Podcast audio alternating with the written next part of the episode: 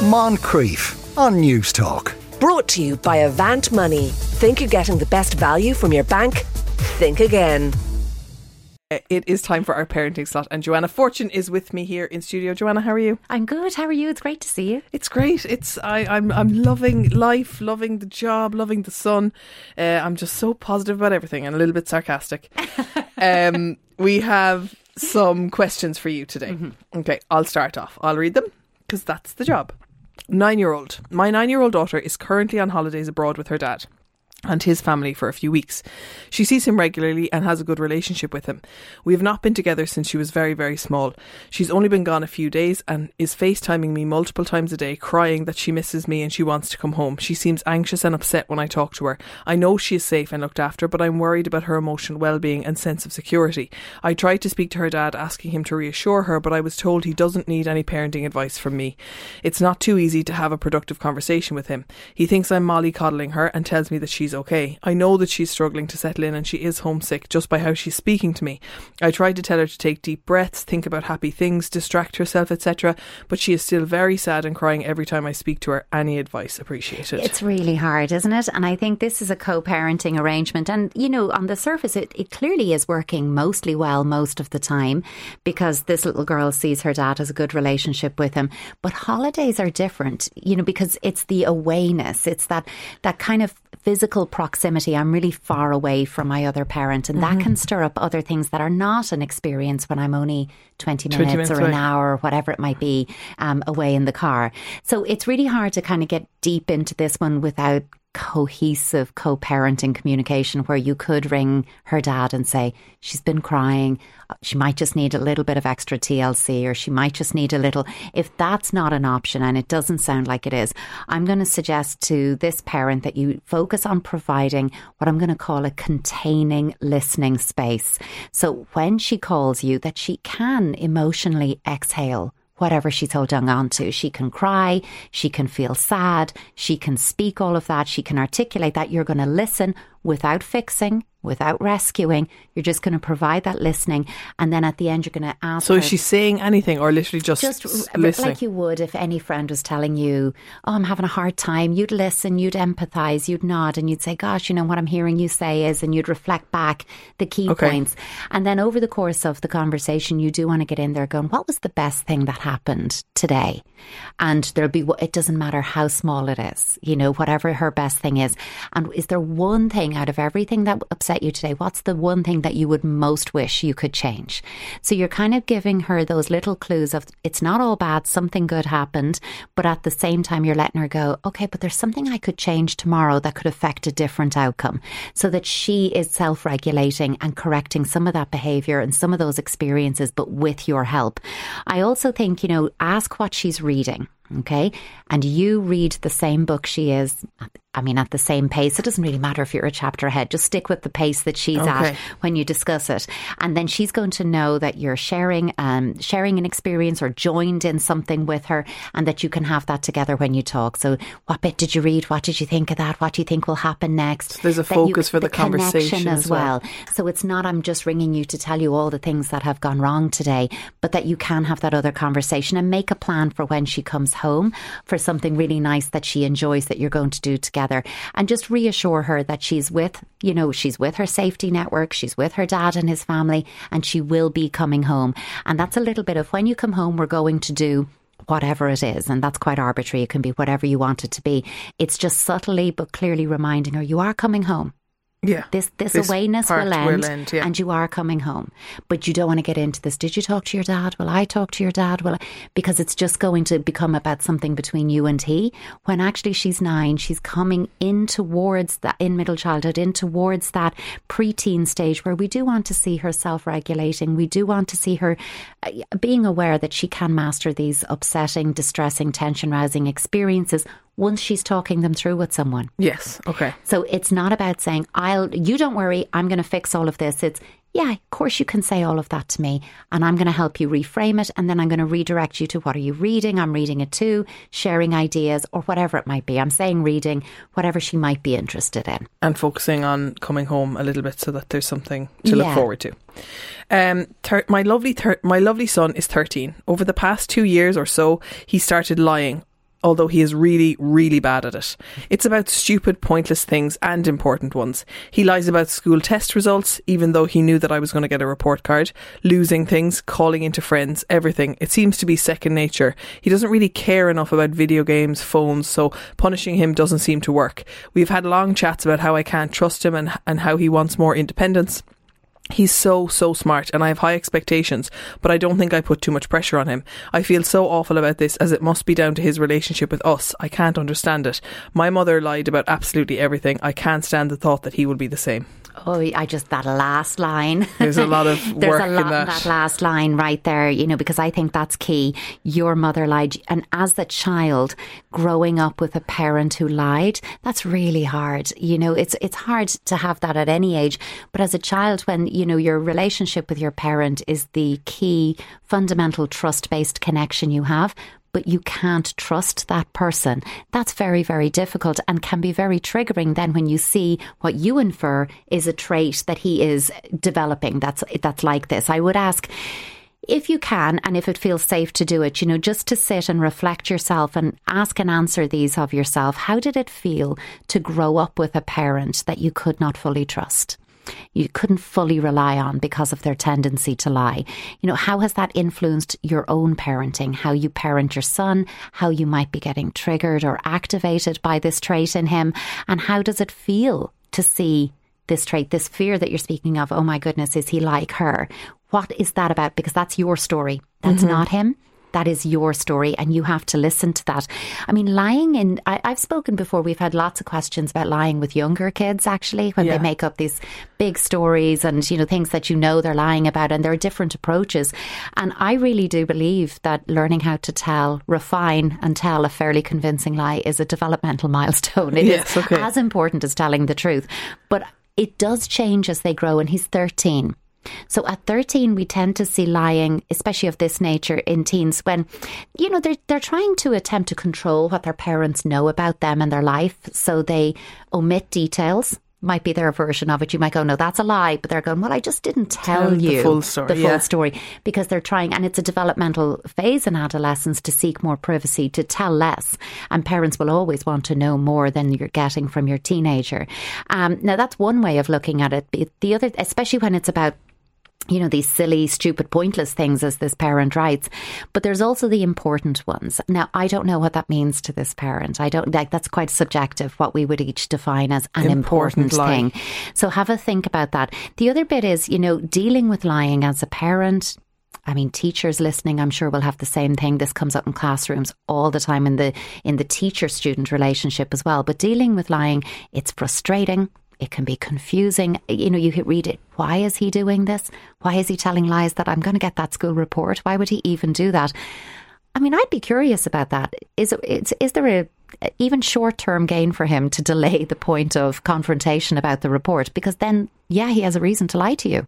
So it happens on a Wednesday, not a Tuesday, and he gets a quiet exactly. Tuesday. He's like, I could tell you today, or we could wait the four weeks till the school sends you the report. I'm going to buy myself that four weeks. Thanks. I'm going to lie to you. Okay. So that brings me down to, you know, he's so, so smart and you've high expectations, but you don't think you put too much pressure on him.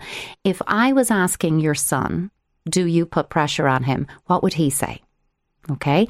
Would he have a different answer? Because again, we might not intend to be putting pressure. because your subjective view of how much too much pressure is, and based on other people who've put pressure on you. And especially as a uh, parent, when we see our kids are really bright and we see they've such potential, and we're like, I just want you to reach your potential. Surely that's not too much pressure. But if I'm a teenager going, actually, you never stop talking about my potential, and it's a lot for me. Yeah. I'm quite overwhelmed by it.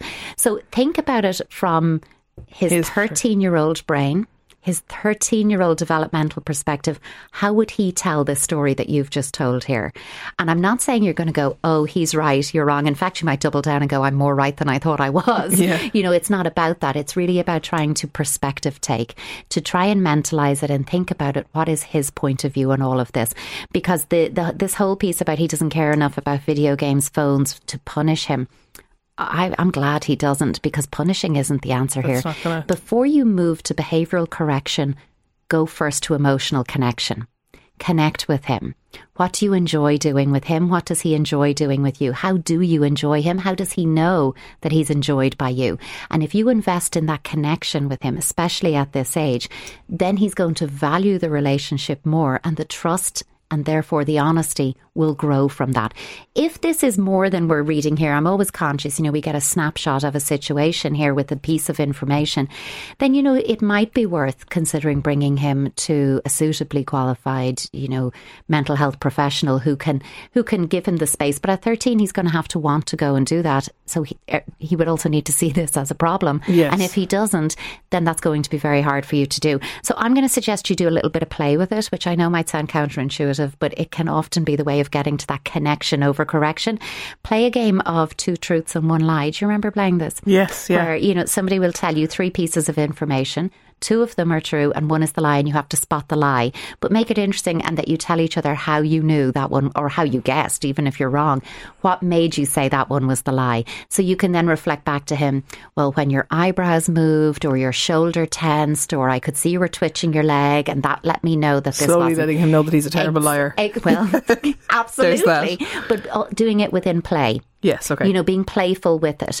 And I think you could also say to him when he is, without it be everything becoming a confrontation, when he does tell you something that's not true, you can just calmly say, I know that's not true. You know it's not true. I really want to have an open conversation and an honest conversation with you about it. So let's park it for now and come back at it later when you've had time to think about it and we can talk differently. Because if in that moment you're like, I know it's not true and so do you, and that starts with it. it might pull you into a battle. It might pull you into a let me bamboozle you with how I know you're lying. You're lying, you're lying, you're lying. Which Nothing- only makes people Oh, double he's going to retreat to his corner. Nothing's going to happen. But name it, park it, return to it. But have a little playfulness with this and secure the connection. we have a text in here from Paul. Is it worth noting that when parents use white lies, kids pick up on that and it might be learned from home by them directly? So that's from oh, Paul. I mean, Paul, that's a whole other. Paul, write that in as a question. That's a whole other discussion because white lies are different. there can be pro social benefits to white lies that parents tell. Don't even get me started on white lies. I've never I know, them. that's why I'm smiling. Yeah. Stephanie's going to have a different answer to this. I did once tell my teacher that Charlie Hawley was my father, though, um, because I was I was lying, but I didn't know I was lying. And my grandfather once told. Look, that's a whole. That's for a whole other day. whole other piece. But sometimes there is a pro social message in white lies. And actually, if we model open, honest communication with our kids, that's the lead. But that's why I don't think uh, punishing and consequencing and coming down hard on this isn't going to affect a change. No, okay. We're going to move on. Um, my middle child of three boys is three years old since the end of June. I started toilet training him the week after his birthday. I had done all the usual preparation. I took him to buy new underpants. I allowed him to choose, read books with him about becoming a big boy and having no more nappies, and using the potty to do his wheeze and poos. The first day went as I had expected, lots of accidents. I treated each accident as an opportunity to learn, and I framed it positively for him while ensuring that he knew we don't do that on the floor. From that day onward, we've been met with total refusal. He holds in his wee and poo for hours and hours until he was almost sick and obviously distressed.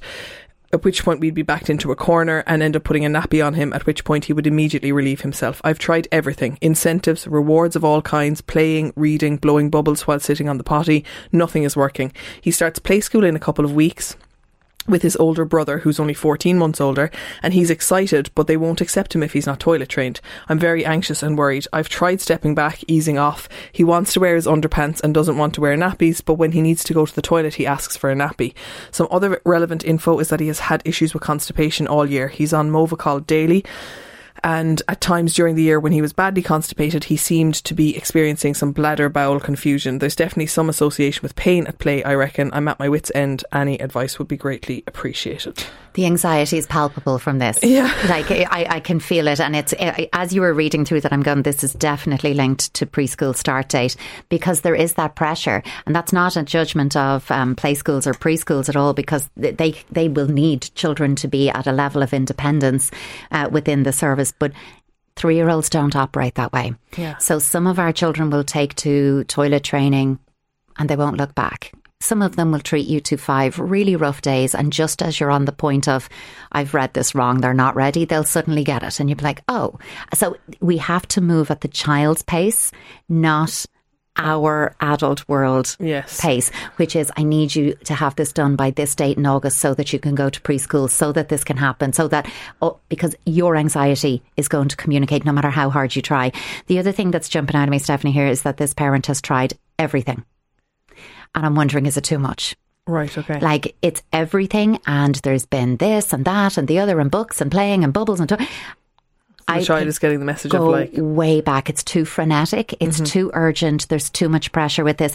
I think it's hard because this kid is the middle of three, and he has a brother, a sibling, fourteen months older, who may have taken to the old toilet training a little bit easier so that you've got that comparison as well and you can think well look this system worked for the other one it might not work for this one i'm going to suggest you go way back to the beginning as if you were starting this over start afresh with it using all of the patience and the reframing that you've done there. Pick one thing you know incentives and rewards. I mean going to the toilet in the toilet is sim- simply a life skill kids have to develop okay um so i wouldn't be throwing parties every time Every they time do they it do it, you know yeah. because it teaches them it's only really worth doing if there's a load of stickers involved or i get a big yeah. toy you know just do it but make it a, a more pleasant experience think about not using a potty with a three-year-old uh, again it depends on his size because it can be an unpleasant sensory experience if they go in the potty and it splashes up on their bottom Okay. same with the toilet having a little child size ladder seat thing that sits on the toilet can give them a lot of security um, doing sensory play i mean anytime a toilet question toileting question comes in i feel like i might be giving you all the same advice but it's because there isn't like a, a master answer to this but there are certain things that can help so using the play, like you talk about playing, and you might have tried this. I like to put wet sand in a funnel into a balloon and squeeze it out. It gives them that sensory experience of squeezing and releasing and seeing the wet sand come out is quite poo like. and uh, how many times can I say that word now in this question? And also making cocoa powder Play Doh and chocolate Play Doh and just letting him manipulate, but equally getting a water balloon and just trying to put teeny little holes in it, um, which is tricky because they explode. Take a normal balloon maybe and do it, it's a bit easier, and just let him squeeze and the water comes out in the way we does in the toilet. The other thing I do is make it a bit interesting. Put a handful of Cheerios down the toilet little breakfast thing and give him something to aim at and see, you know, aim at the cheer. You can put a wine cork down either, it'll float. Um, the Cheerios will flush, so you'll need to replenish them every time. But keeping it a bit playful like that can help. And otherwise, it truly is patience. Like many children do not toilet train at three years old. okay. Many So, take until they're a few the months older. Go back to the beginning and start over and remove the everything. yeah. Pick one thing and stick with it. Okay, uh, our lovely almost eight year old daughter has particularly dark, long hairs on her legs. She has never said it, but we're guessing that she's very self conscious about this. Um, because this summer she's choosing not to wear shorts or shorter dresses or skirts that expose her legs. We're heartbroken for her. My husband and I have been researching, and there seems to be many people in the same situation. What worried us were some comments from adults who said that they ended up resenting their parents who didn't allow them to remove hair when they were young and self conscious. I feel a little guilty myself because at the moment I'm in the middle of laser hair removal for my legs, and she knows this. I speak openly about it and often explain how when I was younger I saw my mum shaving her legs and I thought it was just what people do, but I cut myself often and it made the hairs grow stronger, and that's why I ended up getting laser hair removal. I've told her that if she ever felt she wants to remove the hair when she's older, to come to me and I'd help her pick the right way.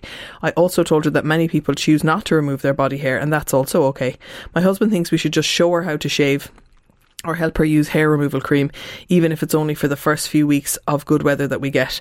I'm really not sure. I spoke to my beautician and she said she wasn't sure either. Waxing is painful and they wouldn't do it in children younger than 11.